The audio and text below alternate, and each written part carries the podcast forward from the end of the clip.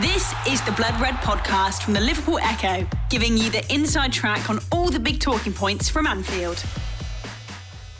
It's the Bottom Line podcast here on the Blood Red channel, courtesy of the Liverpool Echo. I'm Guy Clark. Welcome along. As the Reds begin their Far East tour of Thailand and Singapore, I'm joined by our business of football writer, Dave Powell, to chat through the implications financially for the Reds, as well as taking on Manchester United, but what the tour means for the sponsorship dealings ahead of the new season getting underway. Dave, I hope you're well. And as I say, the tour underway. And one of those, isn't it? As soon as you see Liverpool touch down, you realise just the the global magnitude and scale of the football club. We talk so often about the reach it has around the world, but it's not really until you see all those people you realise actually just how big it all is. Oh, it's it's enormous. Um, the the pull of, of the football club and, and the global reach that it has is. It, it, there's only about three or four teams, five maybe in in European football that can can match that kind of football fandom um, that the Reds enjoy over in it's not just Asia, it's you know in, in the US, etc. But um, specifically in Asia, I think you know Manchester United were, were, one of the first to tap into that that market back in the late 1990s when they were um, going out on, on pre-season tours and they saw the value in that. And Liverpool have have really made strides in, in that respect. And and from from our boots on the ground with with Ian Doyle, I, I believe, um, in, him speaking to some of the locals, he said that the uh, the pendulum has now swung the other way in terms of uh, Liverpool's direction, in terms of how popular they are in in Thailand. So um, I'll be intrigued to see. Uh, how it how it pans out. Uh, obviously, the United game as, as we speak is happening just prior um, to, to, this going out. So I'll be interested to see uh, to see how it all transpires. It will certainly be interesting to see how how it transpires. But obviously, our main focus with, with events kind of off the pitch, as you say, I'm sure a number of, of that support may well have swung the other way of the pendulum. The success the Reds have had on the pitch during the intervening years to which they've been out there. But it's been a while, hasn't it, since the Reds have actually had the chance to to get abroad and get out on one of these preseason tours. Yeah, it was the, the summer of 2019. I think they went to South Bend, uh, Boston, and New York as part of their preseason preparations for the for the 1920 season. Obviously, the, pandemic has, has impacted the last two summers, meaning it's it's stopped not just Liverpool but every, every major football club from from going on preseason tours, and they've they've they've become lucrative affairs preseason tours for football clubs. It's a way to engage with uh, commercial partners, whether you know existing or potential, and and it's it's a way of also engaging with a fan base that doesn't get the chance to to visit Anfield or or, or come to games. I mean, and, and they get to feel part of it physically. They get to kind of you know lay their eyeballs onto their heroes. Um, you know, in the flesh. So it's it, these are valuable, valuable things, and there's while Jurgen Klopp, I, am sure, has enjoyed the past couple of summers um, in terms of preparation, and they go to Evian, don't they? They go to Austria, they do smaller camps, and there'd be an element of that this season. Um, the the long haul um, trips to, to the Far East, etc., aren't always the, the favourites of, of football managers because they're so kind of labour intensive. They uh, they're, they're relentless. The players have, if they're not training, um, they they they you know, and you're on a time difference as well. If they're not training, they are making personal appearances. Um, there's huge teams go across on these, so backroom teams, commercial staff, all sorts. Um, it, it, you know, it, it, really is a huge operation. These, these pre-season tours, um, and while Klopp may, I'm sure, may would, would rather it be a bit more low key and um, his you know their, their trips abroad be just just where they are going to, to kind of Germany and Austria. The for the club, it, it's vitally important that, that these preseason tours are back, um, and because they've they've had a couple of years away, um, they've had to come back with a bang. Yeah, definitely. We saw that, didn't we, when they when they got to the airport and James Milner and young uh, James Milner and Jordan Henderson were, were with Jurgen Klopp, kind of speaking about their previous experiences of coming over, and they are lucratively rich, but equally, as you say, of, of the, the fans being able to see the players in terms of the importance of them. Just how significant is it that, that Liverpool do go and do these these tours? Because obviously, whilst they're out there, they're playing Manchester United, they're playing Crystal Palace in Singapore on Friday as well. There is a, a sporting element to it, which obviously feeds into to why the fans come and watch the games. But even the training sessions and things, you see just hordes and hordes of people there, and commercially, how much success can be driven from that? There's a lot of commercial partners which Liverpool have. Um, all over the globe. You know, Asia, particular part of that, they've got a number of commercial partnerships with firms in Asia, and part of those commercial partnerships, when they're signed, a number of factors are written into them. So, you know, visibility on a pre-season tour, marketing appearances of players, things like that. So they are there are a number of boxes which the club also has to tick when they sign these these particular deals. And obviously, the pandemic, there's nothing you can do to to get around that. The fact that they couldn't travel uh, overseas and, and, engage in them in the way they'd like. But um, some concessions would have had to be made. But now that things have opened up again, there is a, an expectancy, um, an expectation, I suppose, from from these firms that the clubs, uh, the clubs um, get out there and they, they kind of earn their money almost. Their their meetings are, are plentiful when they're out there discussing, you know, whether it's existing partnerships that they're discussing, you know, ways that they can do things differently moving forward. Um, the marketing appearances of players. That's why Liverpool take over um, a number of Liverpool legends. So this year, I think there's it might be six or seven Liverpool legends who've gone over this year. Uh, Jason McAteer among them. I think Ian Rush, Luis Garcia, players like that, uh, or former players like that because it's so um, it's so intensive the schedule apparently that um, it's impossible just to get the players just to be you know here there and everywhere. So um, but these sponsors want a physical presence. They want to be able to see you know liverpool in the flesh and their heroes etc so the, you know these the legends have been a vital part of that. Uh, and also it's been important for liverpool because they've got a number of huge um, commercial deals coming up for renewal um, the standard chartered front of shirt sponsorship ends at the end of the 2022-23 season so this season coming same for expedia on the shirt sleeve so there are deals, uh, major deals to be um, struck in the in the coming weeks and months. Um, but you know, there were it would be you know undoubtedly there's conversations having uh, being had with with potential parties over there uh, over who may be interested in taking these slots. I mean, I know that Liverpool don't have to announce their own front of shirt sponsorship until early first quarter of 2020 uh, 2023. So they've got some time, but I anticipate that that announcement will will arrive a lot sooner than that, um, a lot sooner.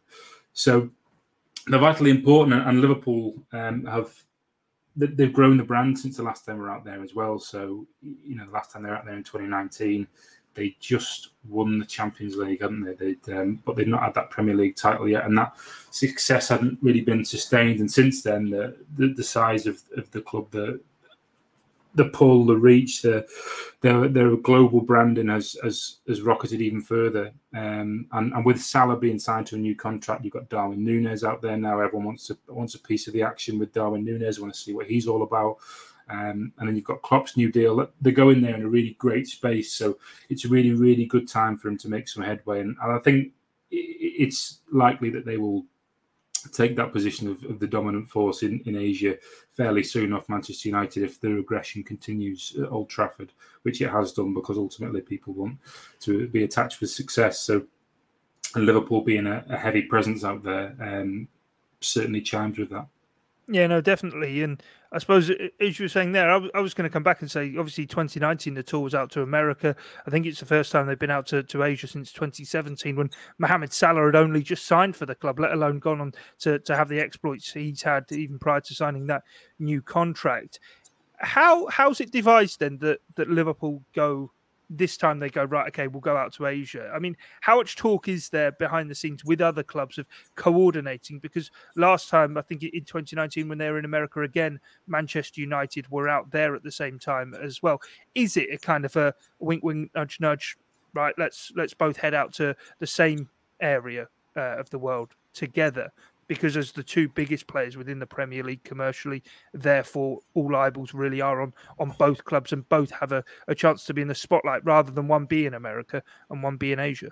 Um, I'm I'm not too sure because United's last one I think was Australia. Um, So I don't know whether it's just these have come around um, fairly kind of you know it's fairly coincidental, but um, but for a first game back, it they will the, both clubs will know that having a game like United Liverpool, um, especially with everything attached to it. So United have got Ten Hag in place now. Liverpool have got new players. This is new dynamic uh, for, for both teams. So there'll be a lot of eyeballs on Manchester United and Liverpool. So I dare say it's one of the most marketable games that you could possibly have. Um, and, and two of the biggest teams in that region. So for them, they're probably thinking because uh, the TV rights over there are sold independently. So um, it's one of the very rare chances that Liverpool have to to kind of make more TV revenue on top of what they already get. So, um, the, and given the fact that it's screened on LFC TV, etc., I mean the the the rights was, are sold for a considerable amount. So, and United would be showing the game themselves on MUFC TV or MUTV, whatever it's called. Um, so there'll be the potential for more eyeballs on those games and making it even more valuable is obviously there. But for the most part, I, I thought more teams this year um, would make a play to go to the US, but I think that may happen. Uh, I undoubtedly, I think Liverpool United are going to be going back to the US in the next um, two summers um, because the game is booming. The rights are booming over there. The, the, you know, we just had a, a, two billion pound Premier League TV deal inked in the past few months. You've got the World Cup in 2026. The dynamic is is very much shifting to to football becoming a major player over there. So I do think that that you know Liverpool and United have already got that. You know, they're firmly rooted in in America anyway through ownership.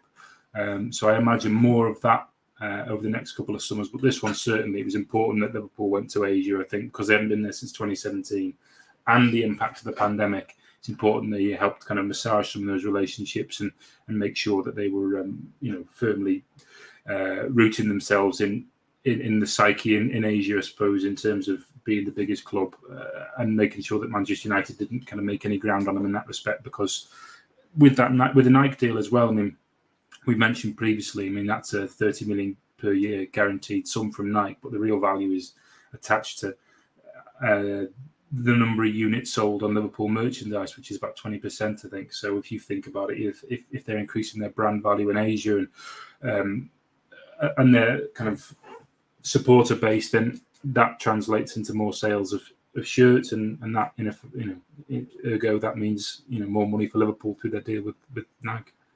Yeah, they got Ian Doyle running the streets of, of Bangkok, waving the Liverpool flag, and everyone yeah. wants a piece of it. Yeah, yeah Liverpool might have, might have, something to say about that if it's Doyle. yeah, exactly. No, know exactly where you're coming from Uh, with that. But in terms of then Manchester United being out there at the same time, as you say, we're recording prior to, to the game. It's been dubbed the match. I know Erik Ten Hag in his press conference was asked about it, and the, the locals really wanting to see a, a feisty encounter, really is as close to what they would see in the Premier League. We know that's not to be the case. It's the first preseason run out for both clubs, but it is a huge attraction, regardless of when it is in their preparations for the new season that these two teams meet out there. And and I'm sure is probably the, the only show in town today for the football loving public out there.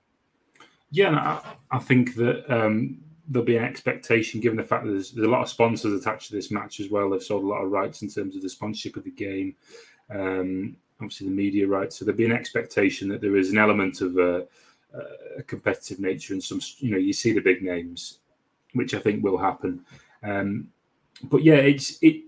The power of these two football clubs in terms of their branding overseas is is is huge. So this will be literally, as you say, it'll be the, the only show in town. It'll be the, the hottest ticket in town. And given the fact that um, you know, football fans in Southeast Asia have been starved of um, having these kind of games for the past couple of years, that only adds to the um, the excitement around it because you know the um, while the, the, domestic leagues in, in Thailand and, and, Singapore have been continuing, they're, they're, not at the level of anywhere near the Premier League, and their heroes remain um, remain. You know, in the Premier League, you only have to have a look at uh, Tottenham to see how powerful um, having individual players as brands can be. I mean, they're over in Korea, and you know, with and it, you know the with Son and, and, and, the whole branding there is is enormous, you know. So I, I, I find it intriguing um, how the dynamic kind of has changed. I mean, football clubs are usually led by um, you know where their where their brand is strongest, where they go because they want to make sure that they they kind of take the lion's share of the market. And, and kicking off with the game against United means that um, it, immediately all eyes are on them in Asia, and, and I think that will be um, that will be something which is incredibly lucrative because uh, look back, Liverpool don't itemise their um, their preseason how much they make their revenues from preseason in their accounts. Um, Manchester United do. So the last time that they included that was 2018, 19, maybe 2019, 20. Um, when they went to Australia, and it was I think they made just just shy of 13 million. Um, with everything else back on board now, with I imagine the rights for this game have been sold. I, I imagine Liverpool, are, you know, they're probably clearing 10 million easily on this. So it's um, it's incredibly lucrative going out there. They're not just doing it for a you know um, you know just just just a, an exhibition match. It's it's got real commercial value to these things, and um, having these these revenue streams back on board is is is kind of manna from heaven uh, for the, for those behind the scenes. The Blood Red Podcast from the Liverpool Echo.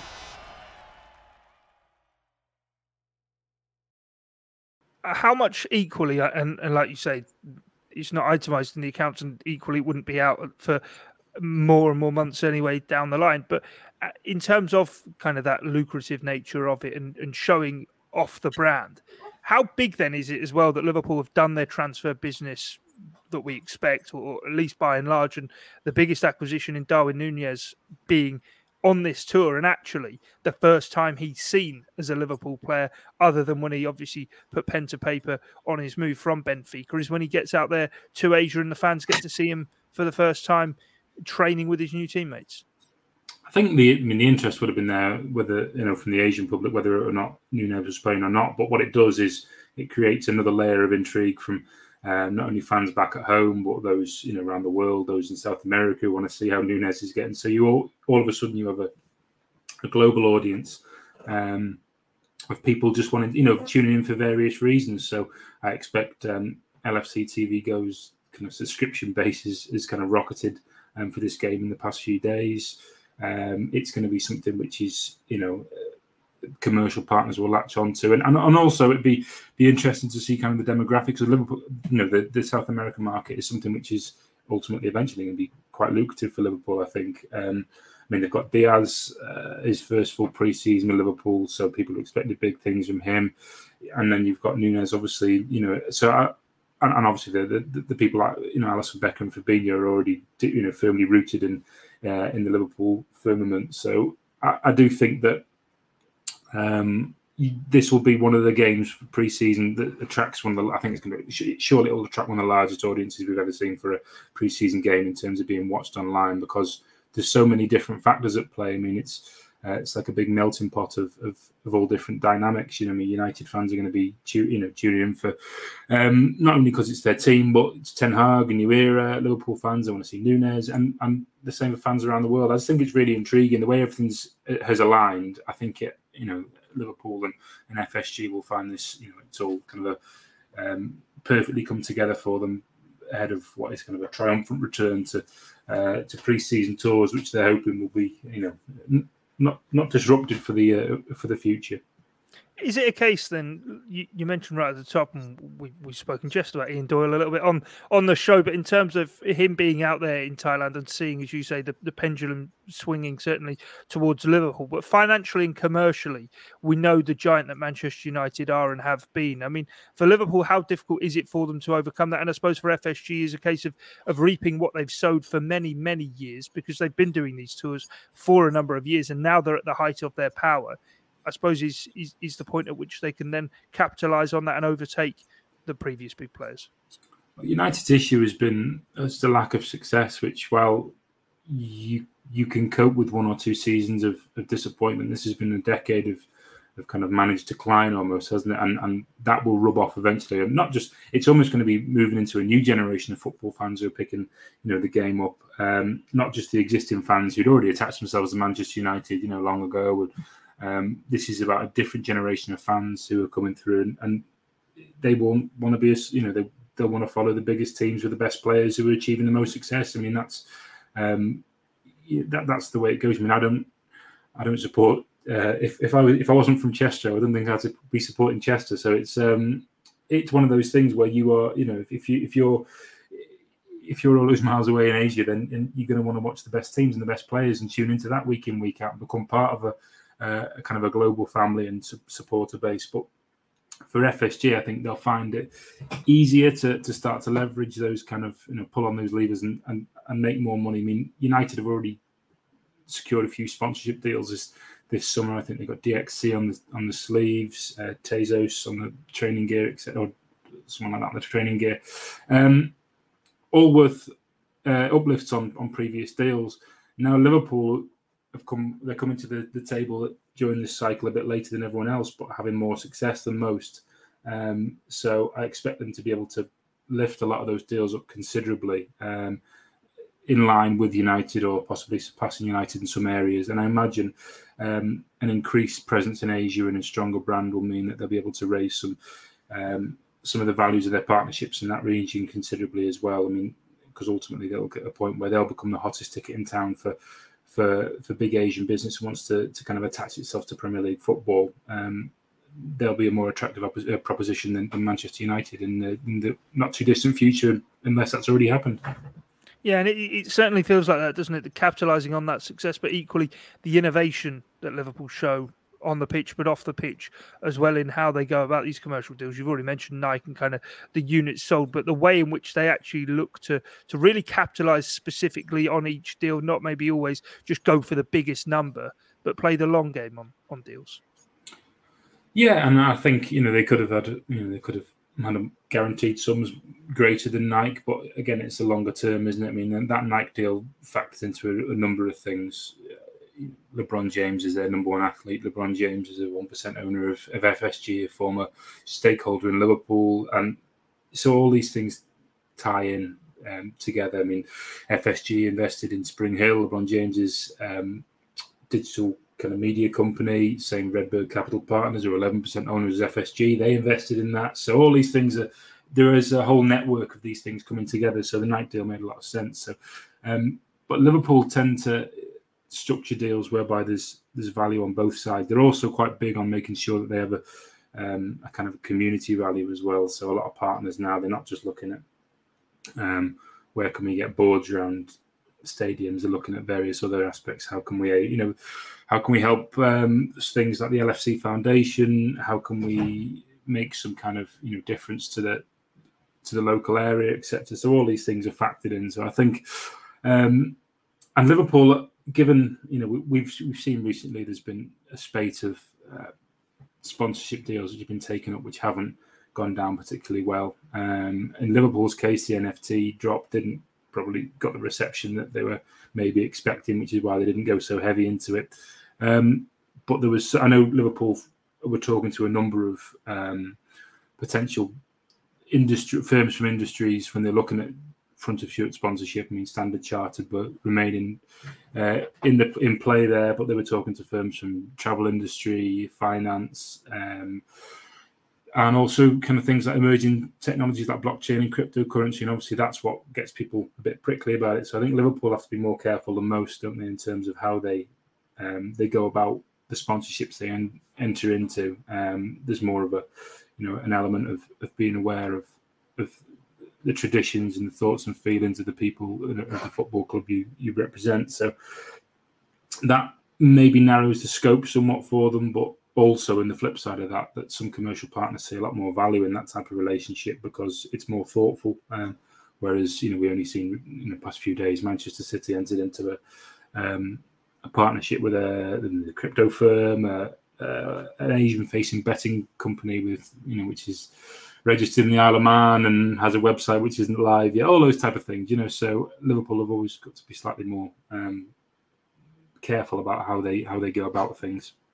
Yeah, no, most definitely. Let's let's move away from the tour specifically though, and, and talk about other other things. And just quickly, I know it's a couple of weeks old now, but we've not really spoken too much about Mohamed Salah's contract. I know we we very much were, were looking ahead to how Liverpool could potentially structure a kind of deal to get it done. Last time we did have a bottom line podcast, and uh, since then of course, the deal has been done. But that again just shows the the innovation, creative ways in which Liverpool get these deals done. We understand what 350 thousand pounds a week is is is is kind of basic pay. Then within that, the continued idea of incentivized contracts. So the fact that Liverpool don't overstretch unless they have that success coming in, which again uh, you said before, it's all a network of things. The success then folds more into these tours and and building profits in other areas of the globe. Absolutely. I mean, the the Mo Salah contract is one. Um, I mean, without doubt, when they, are, you know, they're they're going away from um, not entirely, but they they've, they've had to break structure in in some respects to to make this happen. They couldn't just do it based on incentivized contracts, but they've managed to lean on that as, as best they can. I mean, incentivized contracts are something which FSG quite not just FSG. I mean, US owners in particular quite like incentivized contracts because they are um, when you succeed, um, everyone else succeeds. So you know the team succeeds, so you get more more prize money. Everything's more lucrative, so you can meet those costs. Um, but FSG will know that with having Salah as as part of the team makes their chances of succeeding on the pitch far greater, which will undoubtedly bridge that gap between um, the extra money that they're paying him. I mean, Champions League success becomes, uh, you know, more, and it's only getting more and more valuable. The Champions League from from 2024, from uh, when it undergoes a, a kind of the, the, reform comes in the, the Swiss, um, the Swiss model. So all these things are only going to get more and more valuable. So having someone like Salah on board is is crucial because I think they probably realise that they would have to spend more than that to find a, a suitable replacement for him in the market, and, and it's not good optics for some commercial partners who think you know you, you've lost Mane or you've lost Salah in the same window. I mean, I don't, I, I, I don't think they would have allowed Mane to go as willingly as they would have if they would have lost Salah, but um, as well. But yeah, there's they've managed to make it work at last, um, and and we can finally put that one to bed. I mean, there'll be a number of commercial aspects which they you know they're they're quite happy about. I mean, he's he's the most prominent Muslim footballer on the planet, um, and that allows them and in into a, a huge uh, demographic of, of, football fans and also commercial partners um, in in those kind of territories. So all that's a, a welcome bonus. It, it, won't have the same impact as the likes of, you know, it, there's only I think if, if you're looking at ch- truly changing the commercial dynamic of a of a football club, you can only really sign um, Messi, Ronaldo, Neymar, um, potentially Mbappe. The rest, um, you know, there's a there's a layer beneath that um, which means they aren't, you know, they aren't as marketable. I'd say Haaland and, and Salah fall into that bracket just underneath there. But um, but for Liverpool, the overriding factor is the competitive edge he gives them and how how much better it makes them, and, and the money that can be accrued from prize money. They have a greater chance of achieving with with Salah in the team. The commercial benefits are, are welcome, but they're not the um, they've not probably what's been the tipping point here. No, definitely. Let's talk then about competition benefits and, things like that. And you mentioned the Champions League, the reform that's set to undergo. And if only there was a league structure where they were guaranteed shed loads of cash that came in every single year that effectively became a closed shop that they couldn't not be in. Sorry, no, I'm not on about the Champions League reform. I'm on about Dave, the, the European Super League. And uh, I suppose what what are we? Two years past, or a year? Sorry, getting on to 15 months are we past it, it, it kind of being launched and finally now kind of court proceedings seem to be happening. And, and, and, what is happening there and, and what's likely not the likely outcome but what are we expecting? Because from my understanding last time i read barcelona real madrid juventus are, are still all expecting to play each other aren't they?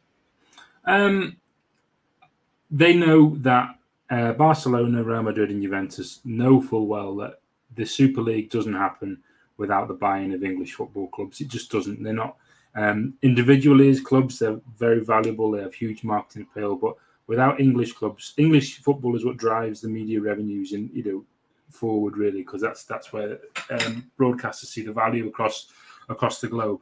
So they know without English football clubs, there's no Super League. But um, what they're trying to do is make sure that road is clear for the future. So um, at a time when they can all reconvene, um, if they do, and present something which is workable, which fans can get on board with, which will um, which will appeal. Not this, you know, not the slapdash nonsense of a fiasco that we saw in um, April of last year, which was just dumped on a um, a web holding page, which you know, like a, a sixth former had done it, um, telling us all that the foundations of European football as we know it were about to be shaken to their very core. Um, that would be generous to my sixth form work, to be fair, but I know exactly what you mean. I was I was adept at clip art in sixth form. So. um, but yeah, it's um, it.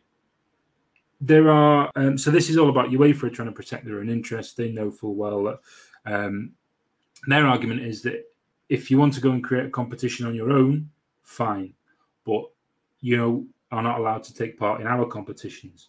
So Real Madrid and Juventus and Barcelona argue that's against that's anti you know that's against anti-competition rules and it's unfair. Um, they monopolise the, the football industry. Um, so that's what the argument lies at, really. This isn't about um, Barcelona, Real Madrid, and Juventus trying to recreate the Super League and, and get everyone back on board. That ship has sailed. I mean, um, English clubs, especially, they they've stepped away from it now. They realised how hostile the atmosphere was in in kind of response to to its launch. Um, Liverpool have um, they've gone to the creation of a supporters board so that they you know supporters would have to give consent for anything like this to happen in the future again. But in the eyes of kind of Andrea Agnelli and Florentino Perez and Juan Laporta, they want what they want is um, a, a, path of no obstru- obstruction uh, moving forward in the future, so that if there is a time when this comes back to the table where they can find something workable, there isn't any um, any hoops for them to jump through. They can just go ahead and do it. But UEFA obviously um, are worried about that. That's part of the reason why they try to head off um, some of that with the reformation of the Champions League. There's more money available for um, for the biggest clubs. Everything, all the, there's extra games. The revenues rise. and there's extra places in there which were being discussed for historical performance. So there's a lot of that going on. Um, so UEFA, I think they, I think they've probably done enough to, to head off that threat, really. But um, while you know, I don't think it doesn't take a genius to um, to see that Agnelli, Perez, and Laporta don't like taking no for an answer. I mean, they've effectively, you know, Barcelona and Real still remain the two biggest teams in the world in terms of their market value, etc. So, um, so there, there's an element of those two. They also need it a bit more than most. You kind of feel because it's you know they don't have the same revenues in in Serie A or La Liga, so you know there, there's the need is greater for them, um, less so from the Premier League, but uh, all they're trying to do is make sure that in the future they have a, a clear run at it, um, as and when, if if and when um, these teams reconvene and, and, find a workable plan forward. Uh, we'll have to wait and see how it does all play out. But that wraps us up for the latest edition of the Bottom Line here on the Blood Red channel. From myself, Guy Clark, and Dave Powell, thanks for joining us. It's bye for now. You've been listening to the Blood Red podcast from the Liverpool Echo.